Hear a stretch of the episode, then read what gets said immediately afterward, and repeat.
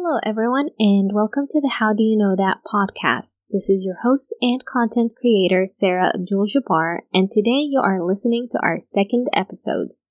In this episode, we will be talking about the journey it took a toxin in canned foods to become the miracle anti aging treatment, Botox.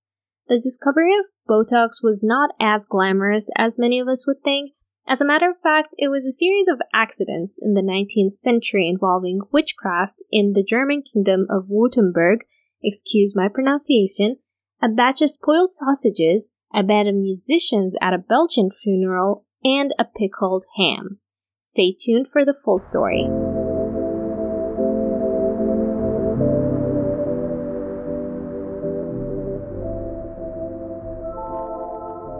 So it all began in the early 1800s in the kingdom of, and excuse my pronunciation one more time, Württemberg in southern Germany. The city was plagued with sausages that have gone bad. There were multiple outbreaks occurring in the area and they caused a spike in fatalities. These fatalities were characterized by a group of symptoms, including blurry vision, droopy eyelids, difficulty swallowing, and muscle weakness. The fatalities grew so high that the capital had to issue a decree on the harmful consumption of blood sausages.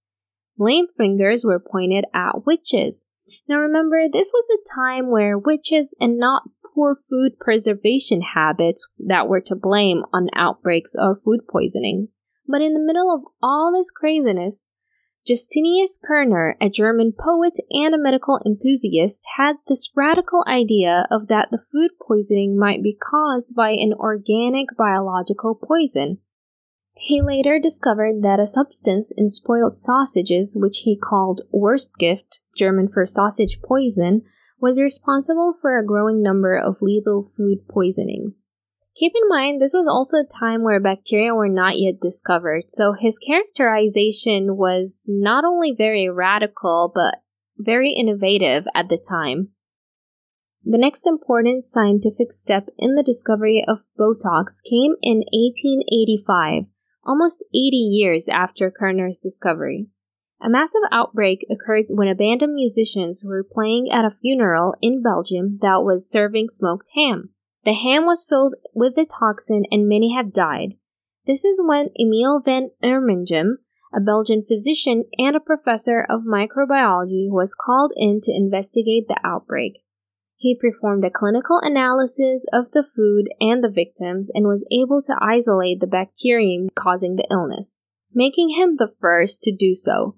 He later appropriately named the bacterium Bacillus botulinum after botulus, the Latin word for sausage. Both those scientists found that even in small doses, the botulinum toxin could be lethal, and it caused an excruciatingly painful experience by basically paralyzing the victim's body from the inside out.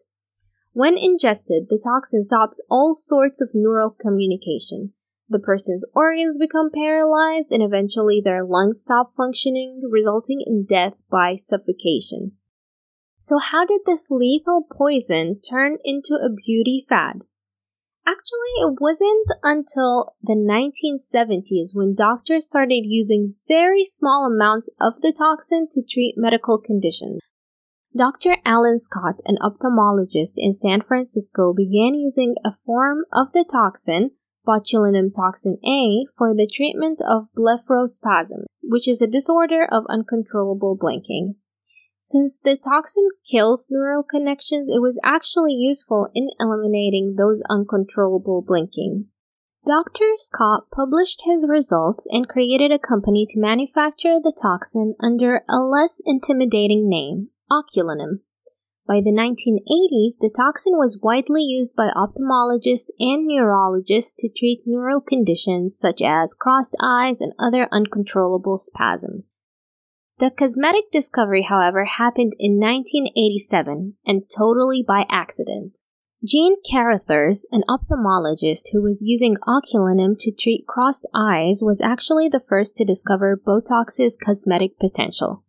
During a routine procedure, one of her patients pointed out to her brows and told her, When you treat me there, I get this beautiful, untroubled expression. The next day, Jean and her husband, who was a dermatological surgeon, decided to inject Botox in the forehead of their assistant, Cathy Bickerton Swann. Less than a week later, they observed that the lines on her brow had completely vanished.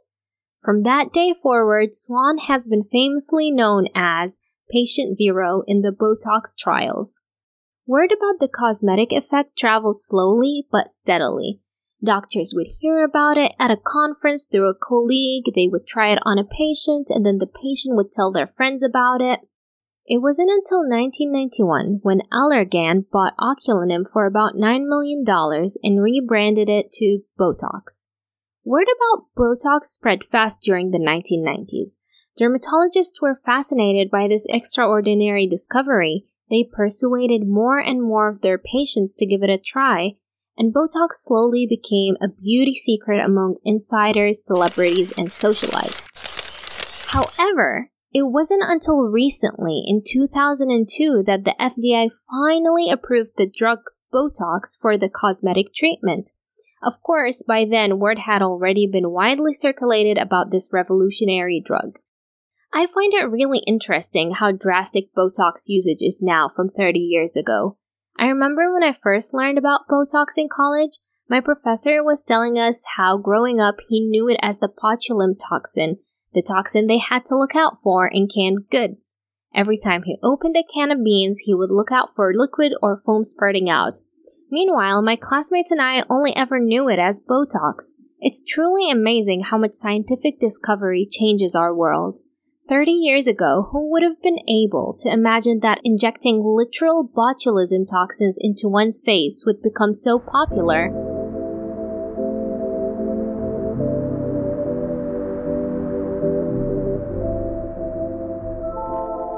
This concludes our episode on Botox. I hope you found this as informative and interesting. Stay tuned for our next episode where we'll delve into the story of the most infamous Egyptian serial killers. And as usual, please subscribe to the podcast, rate and review, and share with your friends.